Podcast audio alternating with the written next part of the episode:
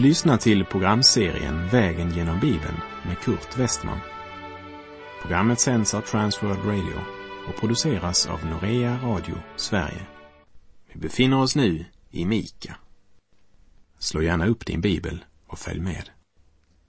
Vi befinner oss i profeten Mika bok och har hunnit till kapitel 5.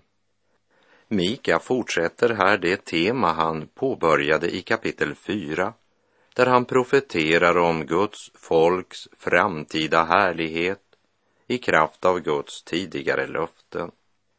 I förra kapitlet såg vi en profetia som pekade helt fram till vår tidsålders avslutning och Israels återupprättelse. Här i kapitel 5 möter vi en profetia om Kristi första ankomst till vår jord. Mika kapitel 5, vers 1. Samla dina skaror, du skarornas stad. En belägringsvall har man rest upp mot oss. Israels domare slår man med käpp på kinden. I den hebreiska bibeln så har den första versen i kapitel 5 hemma i slutet av kapitel 4, vilket jag personligen också tycker är riktigt eftersom kapitel 4 talar om belägringen av Jerusalem och om den babyloniska fångenskapen. Samtidigt så ser jag det lika riktigt att den placeras här i början av kapitel 5 eftersom den också talar om de arméer som ska omringa Israel strax innan Jesu återkomst. För vi ska inte bara se Babylon som ett uttryck för den nation som bortförde Guds egendomsfolk i fångenskap, men som något som står som en bild på alla de hedna nationer som förföljt och fortfarande förföljer det utvalda folket.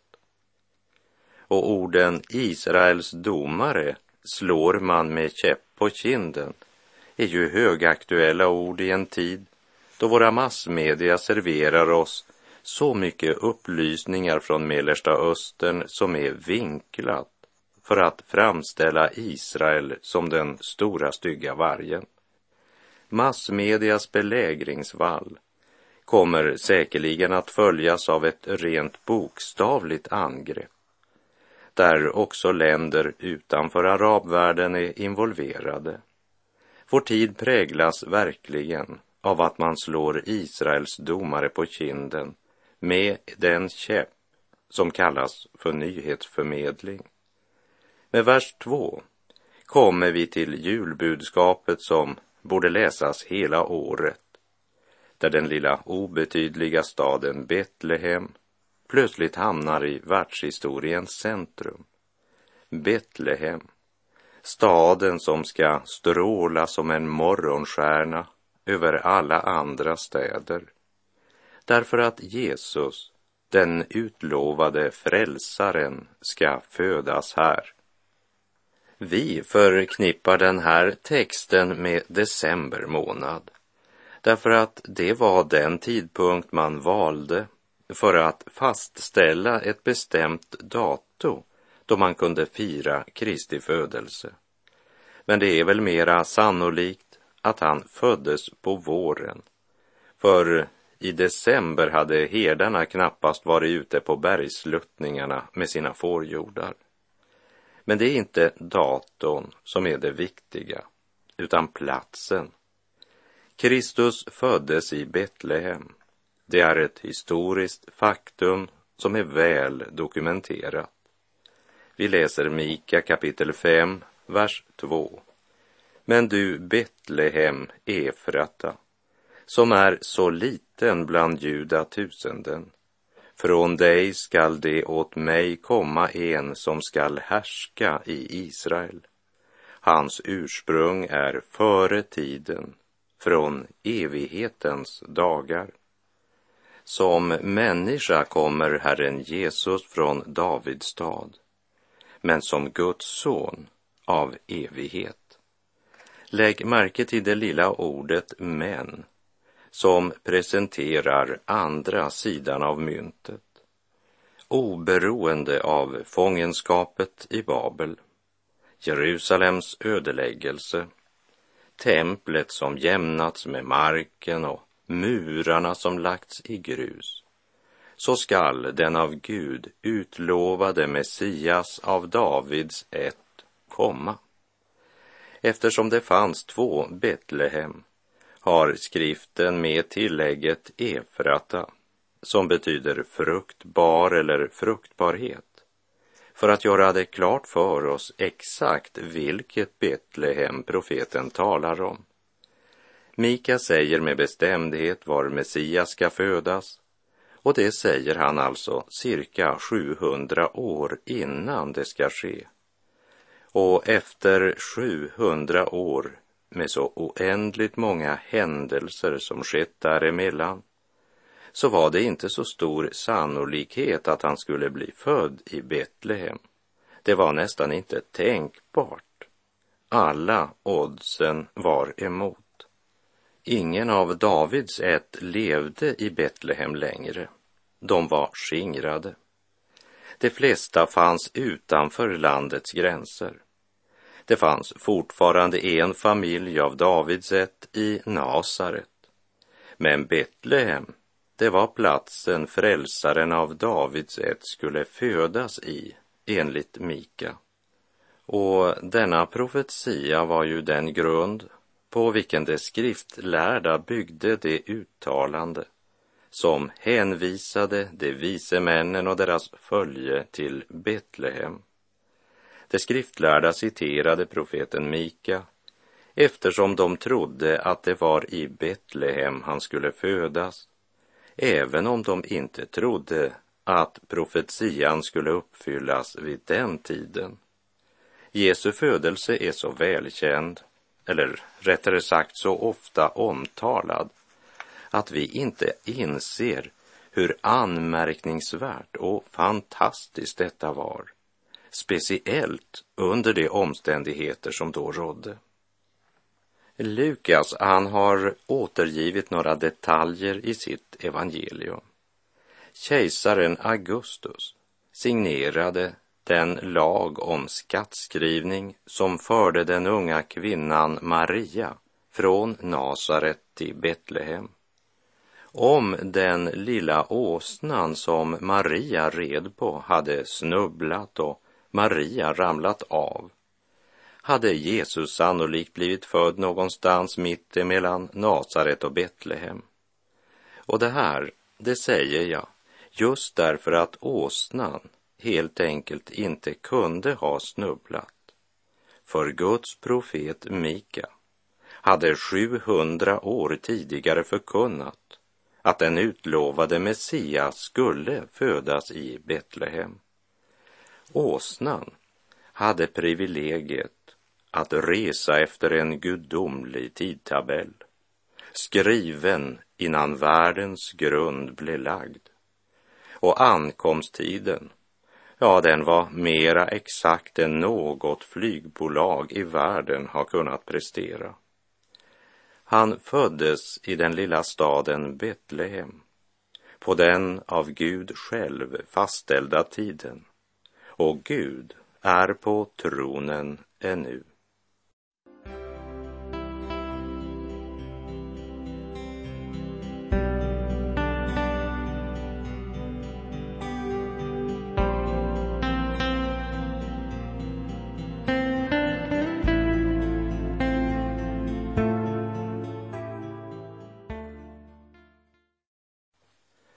Men du Betlehem, Efrata, som är så liten bland judatusenden. Från dig skall det åt mig komma en som ska härska i Israel. Hans ursprung är före tiden, från evighetens dagar. Från dig skall det åt mig komma en som ska härska i Israel.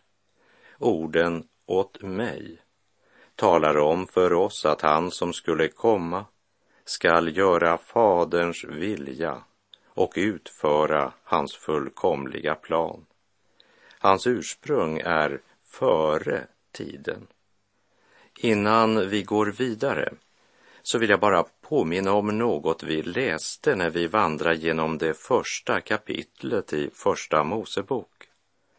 Under den fjärde skapelsedagen skedde följande. Jag citerar Första Mosebok kapitel 1, vers 14. Gud sade, var det på himlavalvet ljus som skiljer dagen från natten. Det ska vara tecken som utmärker särskilda tider, dagar och år. Från det ögonblicket består alltså dagarna av det vi kallar dygn. Och med dag räknas då från solens uppgång till dess nedgång. Innan det här skedde existerade inte tiden. Men Kristus, han existerade. Han var tillsammans med Fadern i himlens fullkomliga härlighet. Kristi ursprung är före tiden, säger profeten Mika. Här talar Mika om inkarnationen, om att Gud blev en av oss. Han som var till innan världens grund blev lagd. Han som var Ordet. Han som var hos Gud och själv var Gud. Han blev människa och bodde bland oss. Och vi såg hans härlighet som den ende sonen får av sin fader. Och han var fylld av nåd och sanning, säger Johannes i Johannesevangeliets första kapitel. Och Jesaja, som var en av profeten Mika, samtida profeter, han säger Därför skall Herren själv ge er ett tecken. Se, jungfrun ska bli havande och föda en son och hon ska ge honom namnet Immanuel, som det står i Jesaja 7, vers 14. Och Jesaja, han har mer att säga om den kommande Messias. Jag citerar Jesaja 9, vers 6. Ty ett barn blir oss fött, en son blir oss given, och på hans axlar vilar herradömet, och hans namn är under, rådgivare, mäktig Gud, evig fader, fridsfurste. Innan jorden var skapad var han Gud. Ändå blev han människa och kom på av Fadern fastsatt tid till den lilla och till den synes obetydliga lilla staden Betlehem. I Johannes 16, vers 28 säger Jesus, Ja, jag har utgått från Fadern och kommit till världen. Nu lämnar jag världen och går till Fadern.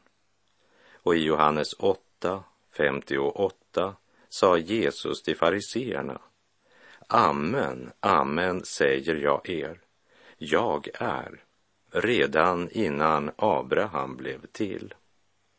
Och i Johannes 1, vers 3 läser vi, genom honom har allt blivit till och utan honom har inget blivit till som är till. Och det uttrycks så här av aposteln Paulus i Kolosserbrevets första kapitel, vers 16 och 17.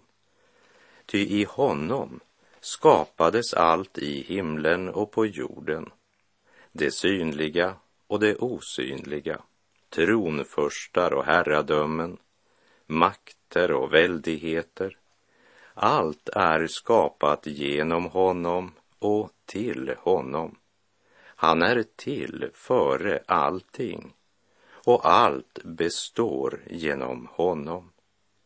Så det profeten Mika säger cirka 700 år före Kristi födelse, det är ganska fantastiskt. Och även om han föddes i ett stall i den lilla staden Betlehem för drygt 2000 år sedan, så har han varit verksam ifrån evighet innan solen och månen insattes i sina banor för att röra sig med en sådan precision att man med hjälp av deras rörelser kan fastställa dagar, månader och år, så existerade inte tid. Det var evighet. Evighet betyder inte en oändligt lång tid, utan evighet, det står som det motsatta till tid. Det är en evig dag. Och när Gud har avslutat tidshushållningen, då blir det åter evighet. Därför säger vi att Gud är från evighet till evighet. Vi kan säga vår tidshushållning är som en korridor mellan två evigheter. Kristus har alltså existerat långt före Adam eller Abraham och Jesu Kristi födelse förutsades alltså av profeten Mika cirka 700 år innan han föddes i Betlehem. Men när han blev född i Betlehem så fick han något som han inte hade haft tidigare, nämligen namnet Jesus. Han föddes in i vår värld som sann människa. En person av kött och blod, precis som du och jag. Och som människa fick han namnet Jesus. Han var Jehova eller Javé, som är namnet på Gud. Men nu är han Jesus, frälsaren, offerlammet. Lukas skriver i Lukas evangeliets andra kapitel, vers 11. Ty idag har en frälsare blivit född åt er i Davids stad och han är Messias, Herren. Och Matteus berättar följande i Matteusevangeliets första kapitel, verserna 19 till och med 25. Josef, Marias man, var god och rättfärdig. Han ville inte dra vanära över henne och därför beslöt han att i hemlighet skilja sig från henne. Men när han tänkte på detta, se, då visade sig en Herrens ängel för honom i en dröm och sade Josef, Davids son, var inte rädd för att ta till dig Maria, din hustru, ty barnet i henne har blivit till genom den helige Ande. Hon ska föda en son och du ska ge honom namnet Jesus, ty han ska frälsa sitt folk från deras synder. Allt detta skedde för att det skulle uppfyllas som Herren hade sagt genom profeten. Se, jungfrun skall bli havande och föda en son och man ska ge honom namnet Immanuel. Det betyder Gud med oss. När Josef vaknade upp ur sömnen gjorde han som Herrens ängel hade befallt och tog sin hustru till sig. Men han rörde henne inte förrän hon hade fött en son och gav honom namnet Jesus. Immanuel betyder Gud med oss. Jesus betyder Guds frälsning eller den som Gud använder för att frälsa. Josef fick veta, du ska ge honom namnet Jesus, ty han ska frälsa sitt folk från deras synder. Om han inte varit Gud, han som kom till oss, så hade han inte heller kunnat vara Jesus. Han är vad han heter. Han är sann Gud. Samtidigt måste han vara sann människa. För det måste vara en från vår egen släkt som tog vår plats, led straffet och betalade skulden i vårt ställe. Vår ställföreträdare måste vara människa och utan synd. Ty vi har inte en överstepräst som ej kan ha medlidande med våra svagheter, utan en som blev frestad i allt liksom vi, men utan synd. Låt oss därför frimodigt gå fram till nådens tron för att få barmhärtighet och finna nåd till hjälp i rätt tid, säger Hebreerbrevet 4, vers 15 och 16.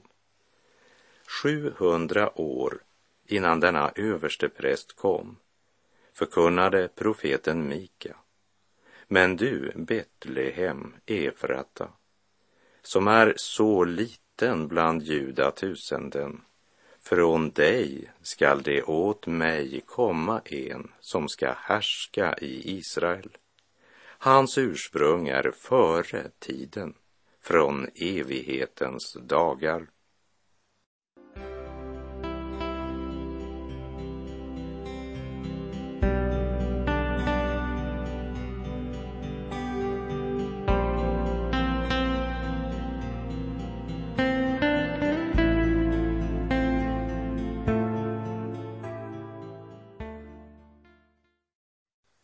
Hela det gamla testamentet är fullt av förutsägelser om Kristi ankomst som ser ut att stå där utan någon inbördes relation. Hur kan alla dessa olika profetior bli uppfyllda?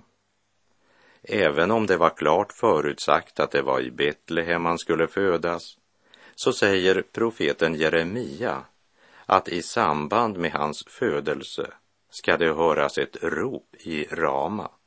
Jag citerar Jeremia 31, vers 15. Så säger Herren. Ett rop hörs i Rama. Klagan och bitter gråt. Det är Rakel som gråter över sina barn. Hon vill inte låta trösta sig eftersom hennes barn inte mer finns till. Och profeten Hosea säger att han ska kallas ut ur Egypten. Och i Matteus 2.23 läser vi Han bosatte sig i en stad som heter Nasaret för att det skulle uppfyllas som var sagt genom profeterna att Jesus skulle kallas Nazare. Matteus hänvisar alltså inte till en bestämd profet utan till profeternas samlade vittnesbörd han ska kallas Nazare, det vill säga han ska komma från Nasaret. Men alla dessa profetior har bokstavligen blivit uppfyllda, skrivna vid olika tider i Israels historia av olika människor med den mest skiftande bakgrund. Men det de hade gemensamt, det var att alla var inspirerade av Gud. Det var Gud som talade genom alla dessa profeter och alla Guds löften ska en dag bli uppfyllda. Vi läser i profeten Mika kapitel 5, vers 2. Därför skall han överge dem fram till den tid då hon som skall föda har fött. Då skall resten av hans bröder få vända tillbaka till Israels barn. I Mika 3, vers 6 förkunnade Herren, därför skall en natt utan syner komma över er och mörker utan spådomar. Solen ska gå ner över profeterna och dagen bli mörk över dem. Och här i Mika 5.2 proklamerar profeten att Herren ska överge dem fram till den tid då hon som ska föda har fött.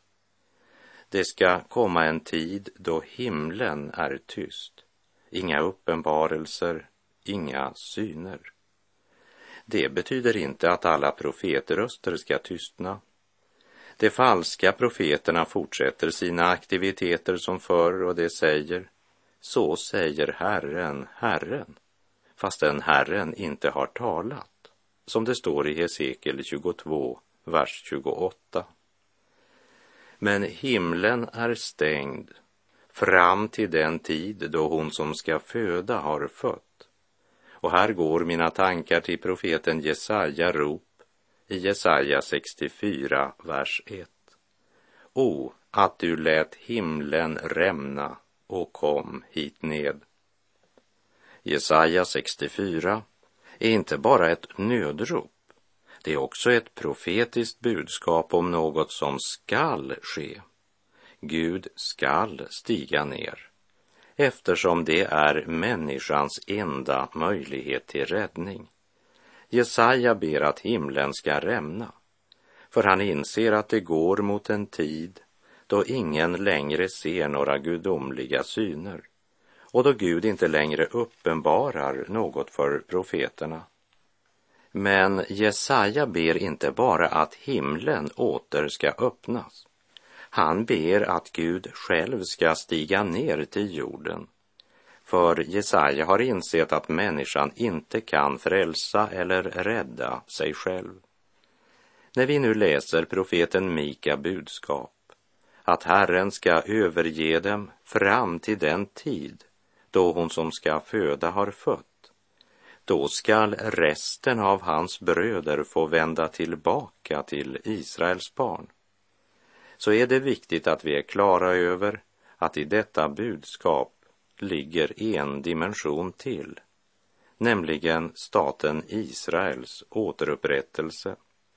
Och då tänker jag inte på det som skedde 1948 utan på det som Mika här talar, nämligen den dag då Israel skall ha ro, därför att Kristus då är stor intill jordens ändar, som det står i Mika 5.4. Han ska träda fram och vara en herde i Herrens kraft, i Herrens, sin Guds namns höghet, och det skall ha ro ty han ska då vara stor intill jordens ändar. Och att orden, det skall ha ro, ännu inte är uppfyllt, det skulle väl vara klart för alla människor, frälsta som ofrälsta. Han som föddes i Betlehem och som förkastades av de flesta av sitt folk, han ska en dag vara herden för sitt folk ja, för alla som tror på Herren Jesus Kristus och bekänner hans namn.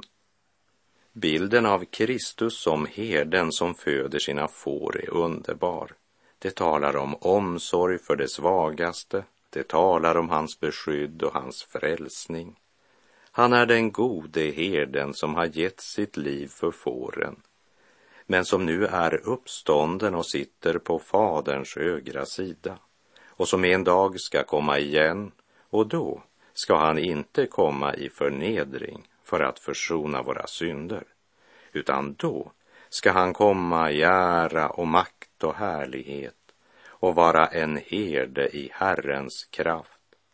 Kära vän, låt din själ finna vila i honom som led för dina synder och som uppstod för din rättfärdiggörelse och som snart ska komma igen för att föra sina efterföljare in i en evig och fullkomlig glädje. Din skuld är betald, din synd är försonad, himlen är öppnad. Din frälsare har försonat alla dina synder så att Herren istället för att döma dig kan ge dig dubbelt igen istället för att ge dig vad dina synder har förtjänat. Och var viss om att den dagen är nära, då han ska träda fram och vara en herde i Herrens kraft. Och då ska han vara stor intill jordens ändar. Herren vare med dig, må hans välsignelse vila över dig. Gud är god.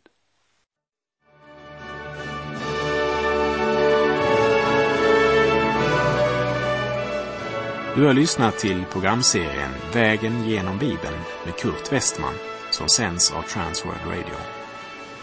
Programserien är producerad av Norea Radio Sverige. Om du önskar mer information om vårt radiomissionsarbete så skriv till Norea Radio Sverige, box 3419 103 68 Stockholm.